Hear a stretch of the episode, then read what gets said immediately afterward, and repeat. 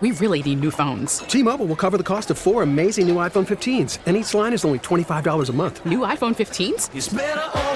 Only at T Mobile get four iPhone 15s on us and four lines for 25 bucks per line per month with eligible trade in when you switch. Minimum of four lines for $25 per line per month with auto pay discount using debit or bank account. $5 more per line without auto pay, plus taxes and fees. Phone fee at 24 monthly bill credits for all well qualified customers. Contact us before canceling account to continue bill credits or credit stop and balance on required finance agreement due. $35 per line connection charge apply. Ctmobile.com. Now, with the MLB app, you can get baseball your way. Pick your favorite team, your favorite players, and get customized highlights, stories, and breaking news right on your home feed. Follow the action with Game Day, where 3D replays add another dimension. Plus, notifications can keep you connected to every pitch, every hit, every game. The MLB app. Baseball, your way. Download it now for free from the App Store or Google Play. Blackout and other restrictions apply. Major League Baseball trademarks used with permission. Guidance is internal. Ignition sequence starts. Five, four, three, two, one, zero. All engine running. Liftoff. We have a liftoff. Permission to board, please. Permission to come aboard. Permission to board. Permission to board. Do I have some permission to board that sweet mothership? This is the Permission Granted podcast. Here's DA. Welcome inside the PGP, the Permission Granted podcast, the show about the show, the show within the show. We appreciate you being part of the PGP, and every week you can catch this two different places on the normal DA Show iTunes feed, and then also, or Apple Podcast feed, or any other podcast feed for the DA Show, or its own PGP podcast feed as well. So Wednesdays have turned into the cutting room floor of the mothership at the movies, and today we reviewed Eddie, the 1996 film starring Whoopi Goldberg, who comes out of the stands as a cab dispatcher slash limo driver to be the head coach as a diehard Knicks fan of the New York Knicks from an owner who, while Bill Burgess just bought the Knicks and wants to create some pizzazz and get the fans on board, and so having a fan as the coach seems to work. Whoopi ends up helping lead the Knicks out of the doldrums. They had lost 19 or 20 in a row. She helps put them on a win streak.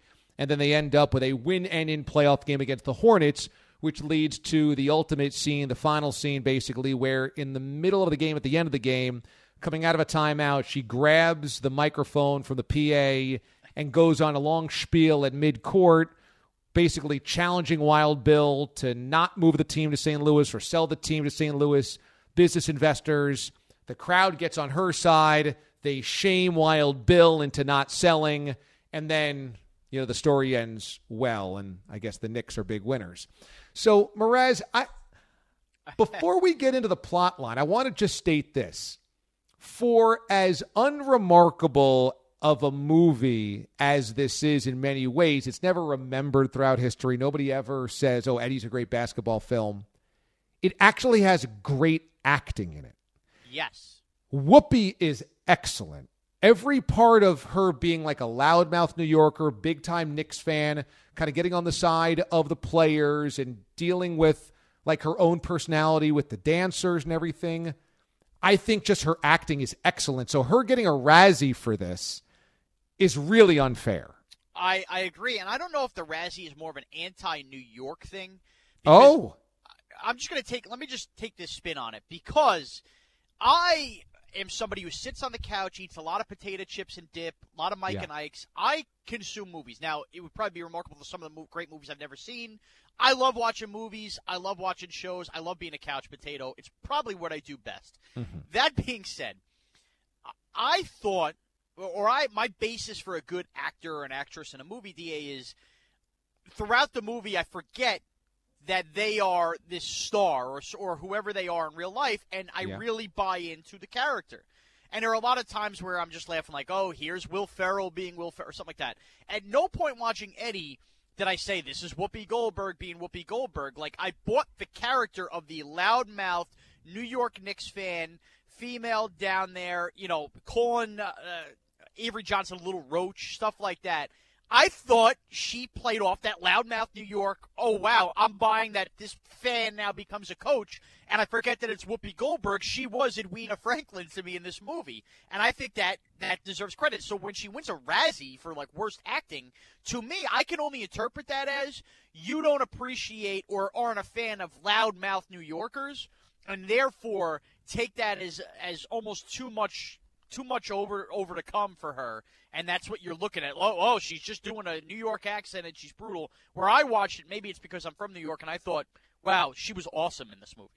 She's an excellent actress, and Dennis Farina, who plays the original coach of the Knicks, Coach Bailey, who Yeah. gets kind of pushed out, has been in Get Shorty, Snatch, Midnight Run. He's been in a million films. He's an excellent actor. He was so good in this. And even John Salley and Rick Fox, who have some acting chops as former athletes, they were very good in it. I couldn't really tell what Wild Bill was trying to be. I thought maybe he was trying to be Aussie at times. Then it was from the South until very late in the movie we find out that he's from Texas. I didn't love his portrayal of a Texas guy, but he's a renowned actor as well Right. it just has really good acting. And I think the Razzie comes from, and this is in defense of your point, that it has such a bad reputation because on the surface, it just seems like another dorky, dopey sports film. Oh, Whoopi Goldberg ends up as the coach of the Knicks. Hilarity ensues. When your point was, well, if you can strip away the stigma of Eddie being a bad film, it's actually not a bad film. And I would agree, it's not a bad sports film. I found it relatively underwhelming, but it was not like Ed, which is, Right. you know, objectively a bad sports movie. And I would say it's better than D2 in a lot of ways as well. It's, you know, on a scale of 1 to 10, it's probably a five and a half as a sports movie. Which, that's fine. which means that the Razzie to me is about the expectation of, oh, this is just a stupid sports movie because Whoopi plays the coach of the Knicks. I, I think that's totally, totally in line. And you think about Whoopi in the '90s; she was really good in Bogus. Obviously, very good in the Sister Acts. Not Andrew Bogut. There was a movie Mm-hmm. Bogus that was very good. And, and it's just it's a rough stigma to me. And and look, if it's a five and a half, that's fine. And maybe I overrated it a bit on Monday, but I think I just went in with such low expectations because of a scoffing at the idea of Whoopi Goldberg coaching the Knicks. But in reality, you bring up the acting in the movie. I thought was good. The basketball on the floor was pretty good. Like we mentioned at Blue Chips when this whole thing started, the basketball was really good in Blue Chips when they involved the players. You know, a lot of the there was so much basketball in this movie. You know, the up and down the floor, Mark Jackson running the point. I mean, things looked like basketball to me on the screen. So when I thought the acting was good, I thought the basketball was good. To me, those are two really good pillars for a sports movie. If the sports looks like sports and the acting is fairly good, to me that is a recipe for a, a pretty good sports movie. And I will say this, maybe it is a five and a half or anything. I think Eddie's tarnished legacy is a product of the times of a flooded, mediocre sports movie market, and it doesn't get the respect it deserves long term. Well, look, I agree. I had confused Eddie and Ed. I had thought that Eddie was the one with the monkey chimpanzee, maybe even playing for a basketball team instead of the baseball team playing third base, and Matt LeBlanc was the coach of the Knicks. I had no idea either. It's the same summer they come out. One is Ed, one is Eddie. I don't think naming the movie Eddie did it any favors either because it doesn't tell you anything about the movie. Uh-huh. I don't Right. know. It it wasn't it wasn't marketed well. But here's the thing: the basketball is great because it's all basketball players. Every it's basketball players that can act instead of actors playing basketball. So, and they've got real NBA players. Also, the, my big takeaway was this: clearly, the NBA gave it the green light. It got licensing to use the Knicks, the Hornets, the Cavaliers, the Kings, official jerseys. They're filming at Madison Square Garden. That's very obvious. That's not some lot in, in Hollywood. That's not a small gym in Texas. They are playing at Madison Square Garden. So it must have got the okay from the from the NBA. And I was surprised that there were some off-color jokes and some of not so family friendly stuff in this. Like, I think the problem here was that Eddie, on its surface, is like, oh, Whoopi Goldberg's the wacky coach of the Knicks, when it's not really a kids' movie. I mean, remember when they're all showering and Eddie comes in and makes fun of what they look like showering, that they must have been in cold water too long? Right. I mean, she calls, like you said, Avery Johnson a little roach. She is, there's a whole scene about them hooking up with groupies, the Knicks players, and about how Rick Fox has cheated on his wife and that he hooks up on the road all the time. And she's trying to stop that. There's the whole thing about players that don't care about the game, that are sleeping through practice, that are more worried about the groupies. I mean, there's aside from like drug use and maybe like carrying guns at that time, like a Gilbert Arenas situation, they they kind of touch on all of the things that the NBA was known as being bad for. Right, and the idea that the NBA greenlit that, which I think also maybe brings into the problem with sports movies, and we've kind of done this exercise for a long time that you have to go either one of two ways to be a sports movie. You have to either full on go rah rah, this is for kids, or you have to go full on like this is going to win awards, cinematically done, you know, any given Sunday style. And really, if you have the in between of we kind of making it seem like it's for kids, but it's really for adults, but it's not serious enough for adults to really love, that you find this middle ground and therefore kind of get lost in the shuffle and disrespected as a sports movie. Yeah, it straddled a weird line. I also thought that it was about 15 minutes too long. Some of the game action, they really had a lot of game action. I'm like, I don't think we need like six minutes on the Kings game. I think, you know, one or two dunks is fine. It was and the Hornets game takes forever, which is Oh. the final game. I mean, Larry Johnson, is basically his N1 mixtape is what they're doing. Yeah, in that game. really. I mean, it's just it's really long. Now, here's what I would also say. It's not as crazy of a concept movie as it might seem on the surface because they found a good way to rationalize how a fan could be an attend could be the head coach. Right. That a new owner who's all about showbiz, think like a Charlie Finley type, is more interested to have a fan favorite coach than the same old ways it's been being done because they're losing anyway, and ultimately wants to sell the team to new investors. And so he doesn't really care about the integrity of the coach or of the team. So, in that way, it's not that crazy. It's a little crazy that the owner identifies Whoopi Goldberg from the top row of the stands, hears her cheering, and is like, we should get her as an associate head coach here to, to win this honorary coach. But, like, there's a lot of it that in the real world could, in the sports world, actually kind of make sense. Yes, the rationalization is key. Now there is some ridiculousness that goes hand in hand with that that I think does need to be broached. Like they never mention whether Wild Bill, when he turns and sees her in the crowd, acknowledges that that was also his driver that was calling the radio station. right. right? You know, it, it's not as if he turns and goes, "This woman was driving me. She's all over the place." Like that would have rationalized it uh, even more. But to your point, in 1996, the idea of a female coach would be so preposterous that that's kind of the ha ha that could never happen. 2020, they're very much we've seen female assistant coaches, female officials. That could definitely happen. So it would make even more sense today, and maybe that's why I kind of watch it, going, okay, well, this is this is the crack a female gets. Is you know she's a hardcore fan. That's how she earns her respect. And I guess through the lens of 1996, which is a long time ago now, as crazy as that sounds, it for many people to write off the movie, it did seem so outlandish and baseless. And maybe it, a fan coming from the stands and being a female now makes more sense in 2020 than it did in 96, watching it in hindsight. I thought that, you know what? This has a lot of baked in jokes that a chick could never coach basketball in the NBA. That now, not only would it be politically incorrect, the jokes wouldn't land because of Becky Hammon, because Right. of more female voices around the game.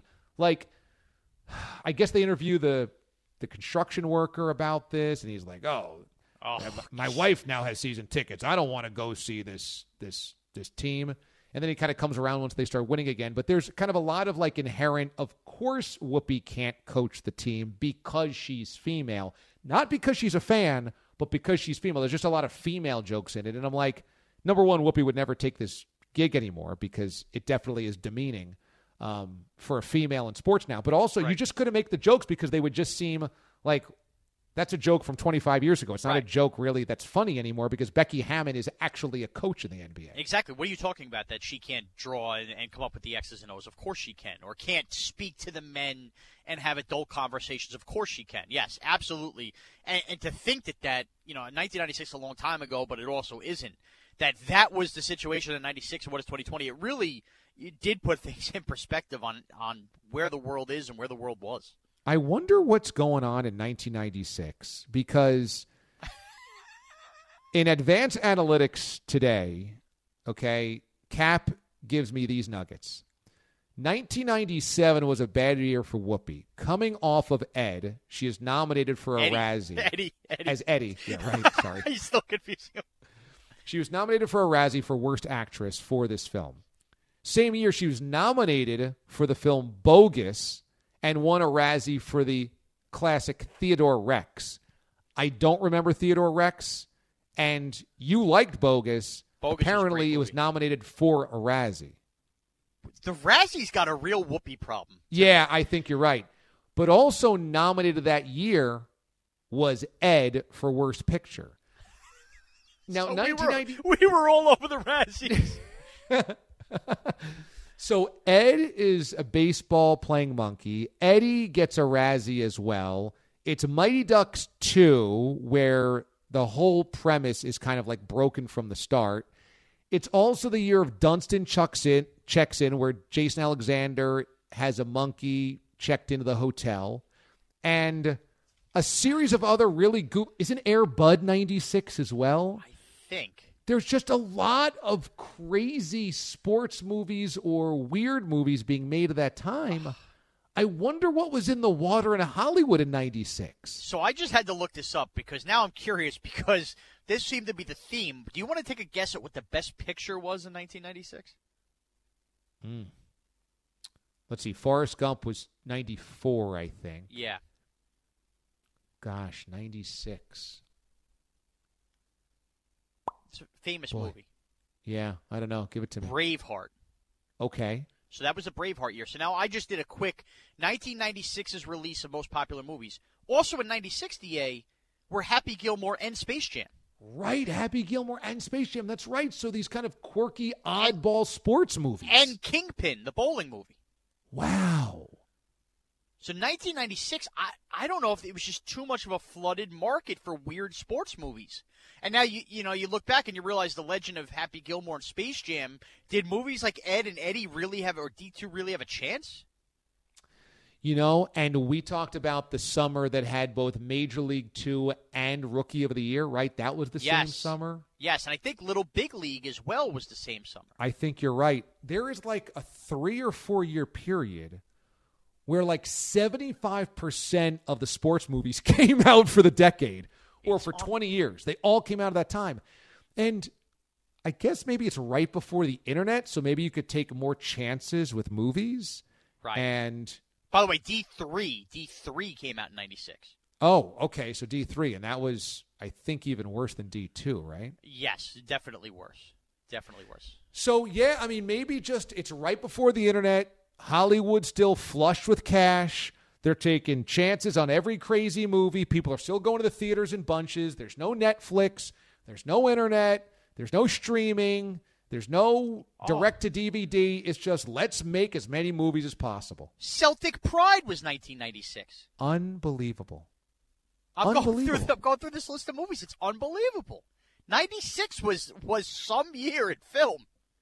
Jerry mean, we- Maguire, another sports movie.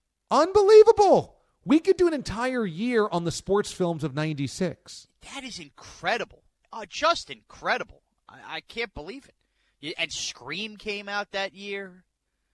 Boy, I, I got Braveheart, huh? Brave. Yeah, Brave- So, do you have the nominees for Best Picture? Um, so I'm seeing two of them right now. I got to find the other one. The other one that was nominated was Twister with Helen Hunt. Wow, I can't believe that was nominated for Best Film. I mean, that's a film. It's not one of the best films of 96. Well, hold on. Okay, no, no, no. That was just for acting. I have the five Academy Okay. Award uh, Okay. r- right here. Okay, one one is ridiculous. Babe the Pig movie, was nominated for Babe was nominated for Best Picture. Isn't that ridiculous? Uh, if Postino, the Postman, which I've never heard of, was nominated. Okay. Sense and Sensibility, starring Lindsay Doran, was nom- nominated. Braveheart obviously won, and the other big runner-up was Apollo 13, came out in 1996. Okay. Good film. Okay. Wow. Well, but, but Babe there as well. Like, see the kid, sports, everything is all over the place in '96. you're right. It's just a boom time for Hollywood. They're just they're greenlighting everything. What a weird year. So one other, a couple of other notes on this before I let you off to side B and, and bogish. Number one, did you notice how when Wild Bill finally admits he's not going to sell the the Knicks in front of the fans during this timeout at the Garden, he calls them the New York City Knickerbockers. He owns the team and doesn't know they're not the New York City Knicks. They're the New York Knicks. Well, again, it shows how detached he was in understanding the meaning. And remember, we just had a head coach who didn't even know, presumably, their European first-round draft picks' first names. So there was a lot of problems with with names and stuff with the Knicks. I also had a problem with Eddie's lack of loyalty to her friend. Her friend basically gets her off the couch every day to get her over to Knicks games, although I guess she loves the Knicks so much, but she doesn't want to dress up. She always dresses up in a jersey. Her friend likes to dress up in a slinky dress to draw attention to men. Right. And if Only you to sit next to, by the way, guys with bags on their head and a fat guy. Right, like, exactly. Those are the, the attention there. Yeah, and she looked pretty good. She should have been, you know, doing doing better than those schlumps.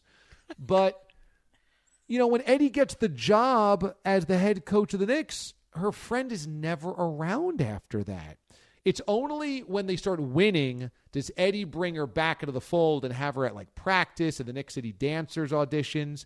But there's during the losing streak, she doesn't move her down to courtside. She should be right behind the bench. You know, the head coach of the Knicks, I'm sure, has the ability to say, okay, these are my two family seats. And she doesn't have any family, I guess. So Yeah. I, I didn't love her lack of loyalty because her friend really was with her in the nosebleeds. That's true, unless we it was not important because the friend wanted to stay in the nosebleeds. But then again, that would make sense because we know she wanted to move up anyway and show it off. That is true. It's a bad job by Edwina there. She should have took care of her friend. Uh, it's unacceptable to turn your back on friends that way. Uh, That that is true. I, I didn't break that down enough, Da. And did you notice that the Knicks are empty seats, empty arena, nobody cares, Yeah. they're a losing team. They win one game. They finally win a game to break the losing streak, and then they show the marquee of MSG and it says sold out. Right. That they with one game breaking the losing streak, they they just went right back to selling out the garden. That's I mean, I don't think Knicks fans are that fickle. It showed how starving they were for success, and also I think it took maybe two or three wins for Eddie now to be on Letterman, which seemed a little bit, a little bit much. You know, I mean, Bear. I mean, basically, you know, she's won two games in a week. We're putting her on Letterman. How weak was the Letterman guest list that that year? I'm also going to do a little math here. When Eddie takes over, they're 13 and 49. How did we take so long to get here? Da, They're how bad 13 was the Eastern Conference? They're 13 and 49, so they played 62 of the 82 games, okay? Now, they've only got 20 games to go. Even if they win every game after that, they only get to 33 wins. And there's a play in game in game 82 against the Hornets to get to the eight seed. Uh, it's got to be the worst Eastern Conference of all time in the NBA. The Gotta be. But I will give the directors and producers this that I think almost accidentally they made it make sense because the team they are playing for this eight seed, presumably, is the Charlotte Hornets. The fact that Charlotte now, without us knowing, has undergone a coaching change, seemingly to bring in Coach Bailey, tells me that they must have been having a pretty rotten year to change coaches in February, let's say, too. So if they somehow were in play for the eight seed with the Knicks, in a weird way, it makes sense at how bad the Eastern Conference was. Okay. 33 and 49 gets into the playoffs? Well, and that's why the game, that's why the movie ends there. I mean, they could have went to their first round sweep against the Pacers or the Bulls, but we we know what's going to happen there. Eddie got them in the playoffs. They're out of the draft lottery, but there's no way in heck that team, led by Ivan and Stacy Patton, especially after Nate Wilson blows out his knees, is going to go take care of business in the first round. Unless, yeah, no, you're right. I mean, they're just going to get buzzsawed in three games by the Bulls that year. Right. That's remember that's the 72 Bulls year, I believe. The 72 Yeah. win Bulls year. So there would have been it would have been it would have been a disaster for the Knicks in the first round, and that's why the movie didn't need to end there. It needed to end on a perfectly good note. Although maybe that's the 95 season because Dennis Rodman is still on the Spurs in this movie. Oh, good point. So then you're really dealing with what an Orlando Houston situation, Yeah, but you still get buzzsawed by Shaq and Penny in 95. right? Ivan's not going. Yvonne can't play defense, keep his feet still. He's going to go guard Shaq now in the paint. No chance. It made me also realize if I did go back to retro jerseys, and I know we did this on the show that I don't own, er, I don't own jerseys anymore, and so I'm a sellout. Yada yada yada. You yada yada over the best part. A number two teal Hornets grandmama jersey is such a phenomenal retro jersey. It is. It's amazing how teal now when you look back on it because I even look at this way with like classic San Jose Sharks jerseys as well. It, there's something about that look that is phenomenal. I guess the Sharks are more turquoise, but you get the drift. those Hornets jerseys. So I'm in sixth grade, I think, and the Hornets are finally catching some major, major hype. That's LJ, Muggsy, Bogues, Alonzo. They get to the playoffs. That's the year that Alonzo hits the um, the fadeaway against the Celtics. They're hot. They win a playoff series. Everybody in my sixth grade class had Hornets jerseys. That was the big thing. If you had a Hornets jersey, that was a big thing. I did not. I had a Where Hornets were kids in Warwick, New York, getting Hornets jerseys? The internet didn't exist. Yeah, you had to go to like the starter starter store, or I guess if you could go to like Foot Locker, they, they were selling jerseys in the mall at that time. That's 92, 93. If you go to the mall, you could still get a jersey at Dick's Sporting Goods. But that was big. I did not own a jersey, but I did own a Charlotte Hornets t shirt. And, you know, in retrospect, the the turquoise Hornets jerseys with the pinstripes and the Oh. single digits, like LJ was number two, Muggsy was number one, is so cool. It's just like so so cool. And the fact that they then they went to purple, that was less cool. Then they changed the Hornets jerseys altogether, which was really not cool. Then they brought back the Hornets, and they weren't cool still. And now they wear some of the throwbacks, but man, when LJ rocked the Hornets number two, it was great. Yeah, it, and the evolution of Larry Johnson too, because you know if you're in your early 30s, you probably remember him on the Knicks hitting outside shots, but just a jacked up Larry Johnson, LJ, Yeah. in that pinstripe jersey, throwing it down. And now, ironically, you realize when you look at him, you can kind of see the comparisons people have for Zion Williamson. Uh, in just the look, True. the style of play, and all Yeah. of that, it did give me a vibe of Zion when you were watching him fly in Eddie. Although LJ was even more strong upper torso, he was Yeah. more physical. A lot of the the strength from Zion comes like below the hips, Right. and Chunk LJ was just a tank Yeah. above his waist. Could you imagine your biceps ever looking like that? No. I mean, this. No how? How is that possible? No chance. You, there's no way LJ ever had French onion dip in his life before. No chance. I I do wonder if tomorrow we have to get into the Schwartz series of tweets. Oh. But now, yeah, I took off on Thursday and Friday. You're gonna get the Schwartz series of tweets on me? No, all right, then we'll we'll hold off on this. We, but this, but this might deserve a whole. I actually thought. I'm glad you're bringing this up. I'm just gonna give you an idea I thought of in my mind last night. okay. How great a bit would it be if we could pull off, like DA's favorite people in sports, to have the, let's get the five companies or whatever, the people Schwartz tweets at the most. Somebody behind some of these Twitter accounts and get their thoughts on what that kind of tweet would be from Peter Schwartz and present them evidence of these tweets going other places and what they really think. I think is a great series. Yesterday he was fishing for a free credential and travel to go cover NASCAR. I mean, and you, and, and again, never. this ends. is a guy. If it's in the middle of an Islanders playoff hunt or there's a Cosmos soccer game on, he isn't sitting down to watch NASCAR. Like it's not as if Pete has been longing for this NASCAR opportunity. Yeah, right. Like, what's the bit behind him fishing to go? He just wants a free trip somewhere, so he'll gladly work your event. He'll gladly work the event, and he wants to get into a sporting event because Da he has an addiction. All kidding and jokes Oh, aside, okay. There is an addiction with Pete, and it's not about sitting down to enjoy a sporting event.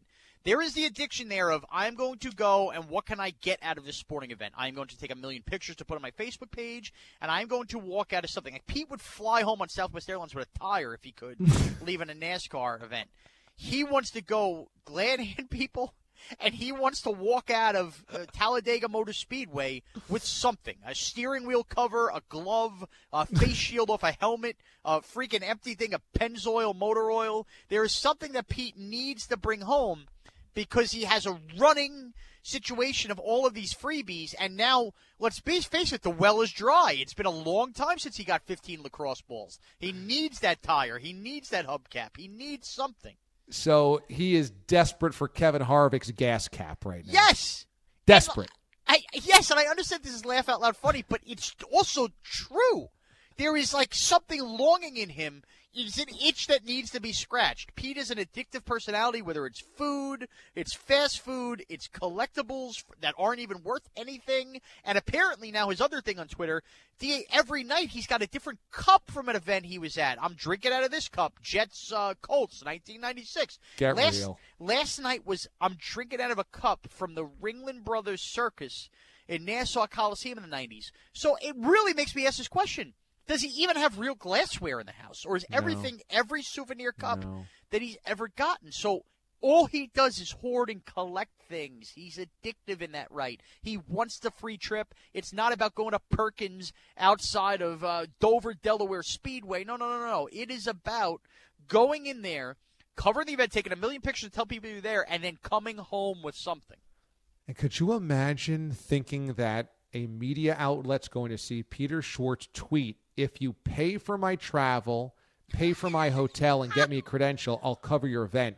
Could you imagine thinking that a media outlet would be like, oh, that sounds like a great deal. Why don't we fly a random guy we never worked with down to Darlington for the weekend to get him into a NASCAR event when he's never written or covered NASCAR? and also unprofessional, right? Because if you're Pete, you really want to do that, you will do the homework and find the right email to send or the email address to send.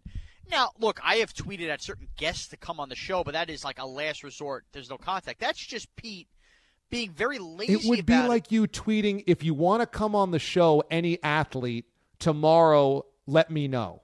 right. Like it's Right. not, it wasn't even directed at anybody. It was How- like, if you want to pay for my travel, I'll cover your NASCAR event. because he Pete is it's it's a disgrace. Number one, number two, it is almost like Pete is wearing this badge of honor of being not scared of coronavirus when attending a sporting event, and he is banking on people being petrified to go back to sports, and he wants to take advantage of a market he feels in his mind, which would be, I bet you reporters or fans don't want to go to all these events, and I want to put it out there that I will go because he wants to get a leg up on getting free stuff. The twisted, distorted logic of Peter Schwartz. Okay. Well, that's side A. More on the 1996 film Eddie with Andrew Bogish and Mraz. Coming up on side B. All right, welcome into Side B, the PGP. This is Mraz, host of Side B. As you just heard me with DA on Side A, I am joined by Andrew Bogish, whose connection is back. Bogish exploded off the scene on the PGP, and we ended it kind of Sopranos like last week. Andrew, hello.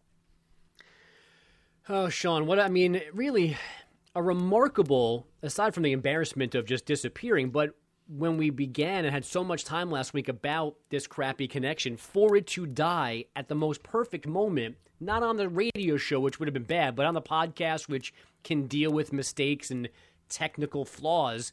Um, it was it was pretty funny that it took a time, it took its turn to actually crap out right there in the middle of recording last week. And at the exact moment that I love getting to on every side B of the PGP during Mothership and the movies, where I was going to ask you, you know, your biggest problem with the movie and the thing you like the most, and right there faded to black. I, I guess I could follow up by asking you before we get into Eddie real quickly. Do you have a finishing thought on Slapshot? The thing you didn't like about the movie and the thing maybe you liked the most?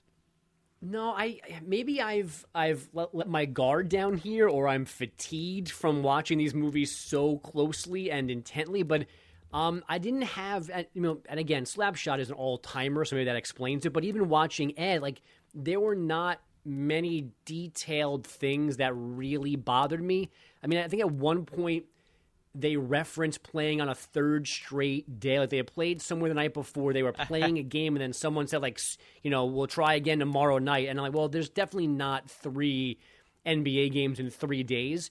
But like, other than trying to figure out what arena they used, in, you know, in lieu of the actual Madison Square Garden, I didn't really spend too much time on on the details of it. So maybe they did a good job. Um, of really not, you know, making the normal mistakes that other places have made, other movies have made that we've been looking at. Interesting. And by the way, it's Eddie, not Ed. You and Da. I know. I, I, I, got. I've got third base playing monkeys on the mind. I apologize. Screw, screwing, screwing this third base playing monkeys. Come on. uh, all right. So uh, let's just get into it here a little bit. Uh, things we didn't get to on the show that uh, I wanted to make sure we did get to. Some, well, I guess something I did bring up on the show that maybe we need to a little deeper dive. Do you think bogus that the Knicks actually had talent and were a good team, and more specifically, Ivan, the Russian power forward, if you will? They make it seem like, all right, you have Stacey Patton, you have Ivan, and you get no feel on if he's even good. yeah. Um, and in real life, that's Dwayne Schintzius, which I think is actually an assessment of Dwayne's NBA career. Like, was he actually that's good right. or or just tall? Um, no, I mean, I, I, I guess the Knicks in, in, you know Mark Jackson, Malik Sealy, John Salley at one point, like those were legitimate NBA players. Um, right. So no, I, I think the Knicks were a good team, but they probably were kind of close to where they should have been. Like you know, they should have been. Let's say they should not have had home court advantage, but seeds five through eight, I think, makes sense for that Knicks team, especially when you put it up against some of the other teams in the Eastern Conference that they played during that 90s was it 95 or 96 or 96 well it must have been the 95 season and the movie was released in 96 we discussed okay. this on Friday, so yes. you know around then i think that they were a decent team but certainly not an upper echelon team in the eastern conference. Okay. Now also eddie when she gets hired she is paid $50000 to finish the season.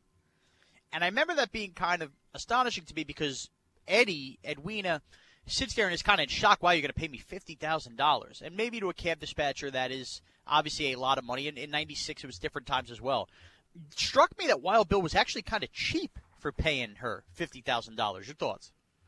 Yeah, and and even when uh, his assistant hands him a list of coaching candidates at one point early in the movie, he goes, "What are these? Their social security numbers?" And the guy goes, "No, that's what they made last year." So like he just doesn't seem to really understand any of it, right? I mean, he's just he's almost right. too naive for his own good. But I mean, I would probably be somewhat guilty of that anyway. I mean, there's no way I'm paying a coach I just hired out of the nosebleed seats paying him or her anything close to even like the minimum coaching salary. I'm giving them something to make them feel, you know, to make them feel fine with the job. But the point is, they have the job for no reason. So whatever right. I give them is added on. So I, I that I didn't spend a second thought because I probably would have been in the same way greedy and or ignorant and paid them almost nothing. That's fair because if you're not around it enough, maybe you don't understand. Now, this team, obviously Sparks can't take his pants off. We talked about the talent yeah. there as I'm going through all this. There are a couple points here with Eddie that doesn't make any sense to me. Number one, you can't throw a ref's toupee into the crowd where Fabio catches it and not get suspended. I mean, right. it almost just seemed like again we run into this situation with sports movies where some of the rules don't make sense, while some of them don't. Now we mentioned on the air obviously where the technical fouls to stop the game and break out the mic. I'm looking for an Eddie suspension, and maybe while Bill having to talk to her that hey, you need to calm things down. You can't take off a ref's hairpiece and throw it into the crowd, Andrew. No, you can't do that. You also, I mean, she made some missteps on a, on lower levels too. If like if you win a contest after the dopey guy does all the Harlem Globetrotter tricks and then bricks a free throw right. in his full suit, like when you take over, you gotta kind of like you gotta read the room. She gets tossed from the very first that that very first game, does she not? I mean, you need to know right. like you know, yell defense or whatever, but you can't get up and argue with the referee. And maybe if somebody handled that situation differently, she'd be more in line moving forward. But I think, you know, you guys, I think, have a different, you and D had a different take on Eddie in general than I did as a coach. I. She might be number two in my coach power rankings that we've gone through here because Wow. most of them have been knuck- most of them have been knuckleheads. I mean, and teams have won in spite of them. But Reggie Dunlop is number one from Slapshot, and then it might be Edwina because, yeah, no one's perfect, and at times she was in Wow. over her head. But at the end of the day, Shawnee, she learned Russian to get to Ivan. Overnight, bef- in one night. Overnight, overnight, she befriends Rick Fox's character to try and talk him off the ledge personally. She she finally figures out a way to get to Stacy Patton to get him to talk not in the third person and to be a useful basketball player. And in general, I mean, this Knick team again was 26 games under 500, had a 20 game losing streak, and somehow rallied in the continually down Eastern Conference to get itself a playoff spot because of her. So yes, there were definitely hiccups and things she needs to learn from. But in, at the end of the day, they won basketball games because of her. All right, so this is interesting, and I, as I just mentioned Saturday, I am off from the show on Thursday, Friday. But if there was an Eddie spillover poll question, you've just put Reggie Dunlop as the number one coach of all the movies we watched. Are you telling me that you think Edwina Franklin is a better coach than Gordon Bombay? Oh, I mean, Gordon Bombay's a mess. Gordon Bombay is a mess. Wow. Now, it works once, and then it falls apart, and then we see him again get completely overwhelmed by the situation and start gelling his hair, wearing suits, pushing product, caring nothing about his team. He lets his team run amok. Guys are living outside the hockey law, roping roping opponents down, starting fight. I mean, it was a mess. He he almost and again at the end of Mighty Ducks two, the only player on his roster with the talent to hang with Team Iceland is Adam Banks, and Banks goes, "Hey, miraculously my wrist is better. I'm in," and he goes, "Nah, sorry, man, we don't have a spot. We don't have a ah. spot for you." I'd kill a kid to get to get Adam Banks back in that in that game. So no, Gordon Bombay is definitely. I, I, he gets the hype. I understand it, but when push comes to shove, give me Edwina. Now I don't know what she knows about hockey, Sean, but No, I, I- think as a coach, in terms of motivation, reaching her players, she did a fantastic job. I would say this, folks. We've done the side B a long time together. You calling Edwina Franklin a better head coach than Gordon Bombay is going to create some buzz. I mean, this might make the big lead. This might be on for the win. Finally, I'm going to get noticed. This is uh, this is quite the hot take and quite the debate. Uh, Maybe this carries on into a poll question. Now, uh, I woke up on Wednesday morning, day of the mothership of the movies. I was the first of the whole show to watch Eddie. I, I put it out on Monday night. Uh, my wife got some projector thing. We put it on our fence. It was kind of cool. We did a little movie night outside, and I walked away. Maybe overhyping it to you guys a little bit, but just more blown away at how it wasn't bad. And I think that's what made me feel like it was good because I was expecting the worst. And the first thing out of DA's, you know, basically brain on Wednesday morning was, I think we need to start picking more serious sports movies, which meant, obviously, code for I, I, I was not a big fan of Eddie. Were you a fan of Eddie? Do you lean more me or more DA on this? Um, definitely you. Now, I'm I'm not going to watch Eddie again. Once was enough. Um, well, it doesn't. It's whether- never replayed anywhere, not streaming anywhere, so it'd be very hard Right. to. But no, it was it. It has not angered me the way other movies did. I mean, I appreciated the the commitment from the NBA. Like, I wish I w- I was paying attention in 95, 96 when this was being filmed. Like, I, I want to know how they got those teams involved, those players involved. My first guess is maybe those teams didn't make the playoffs that year. So instead of making the playoffs, they were shuttled off to wherever they were shooting this movie, and that's why the Hornets, the Lakers, the Bucks are involved, and you know even little the little Muggsy Bogues on crutches cameo near the end. Right. Um, I, I thought it, I thought it was pretty well done. Now, as I said on the air, the idea of the Knicks being sold and moved out of New York to St. Louis is probably the most unbelievable thing we've been presented with throughout this entire exercise, including maybe a monkey playing third base in minor league baseball because baseball is crazy. And they've done crazy things like that to a certain extent, but no one would ever try to move the Knicks out of New York, nor the NBA ever allow it. And this movie was three seconds away from having that be reality. So I mean, maybe that should anger me. I would still go with the 12 year old breaking his arm and being the closer of the Cubs and then somehow winning Hey, I don't. I don't have a medical degree. I don't know what's physically possible when tendons are are healed the wrong way. But yes, there's been a lot of things we've been a a lot of times we've been asked to to suspend disbelief. But the fact that the Knicks were about to be the St. Louis Knicks is just unacceptable to me. All right, now this is just something we brought up in side A. So before I let you go, I just want to get your thoughts on this. And the reason we we brought this up was, you know, why was Eddie just getting these Razzies and not looked at as a good movie? 1996, bogus. Do you ready for this list of sports movies that came out in 1996? Yeah. Okay, Ed and Eddie came out. Okay, both ridiculed, made fun of, and everything. That same year, Space Jam, Happy Gilmore, Jerry Maguire, Kingpin, Celtic Pride, and I think I'm missing. Oh, D3, the third Mighty Ducks came out Mm-hmm. in 1996, and I might be missing one other. But think about that from a year from from just one genre, sports. That is an astronomical amount of sports movies for people to keep up with. And they're almost all the same movie with just different characters and Right. slight plot twists. And like a bad owner a bad coach overcoming that redemption at the end. But yeah what was going on in the mid 90s that everyone was making movies about sports? Some of them very good and other ones involved um, an orangutan and third base. So but but still you're right. I mean that, that is a remarkable amount of sports movies. I don't know that there have been that many made total since 1996 as were made just in that one year It is incredible. And just on that note, I gave DA a chance to guess this. I'm curious if you could guess it. The picture of the year in 1996. So we just named all those sports movies, but what one's picture of the year? the Academy Award 96 Yes. um it wasn't it couldn't have been Forrest Gump because that wouldn't have not lined up with John Salley's 25 year Right. That was DA's thought, too. Which means it's not Philadelphia um was it sh- that Shakespeare in Love movie No, it was Braveheart. okay Braveheart and Apollo 13 came out that year. Independence Day came out that year. Twister Wow. came out that year. Uh, one of the nominees also DA uh, Bogish was Babe, the pig movie. It was actually one of the final five.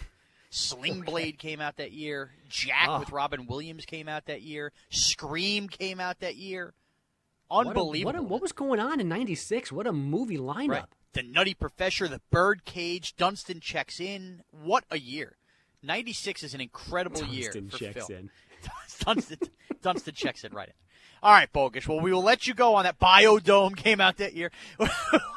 let you go on that. You can follow Andrew Bogish on Twitter, at Andrew Bogish and you can follow me at Mraz CBS. Have a great week, everyone.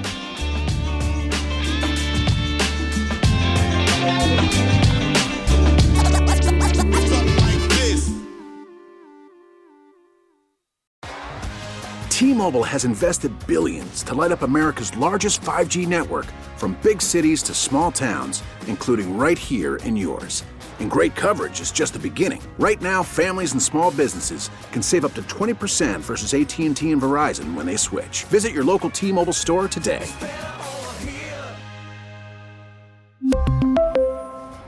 Plan savings with three lines of T Mobile Essentials versus comparable available plans. Plan features and taxes and fees may vary.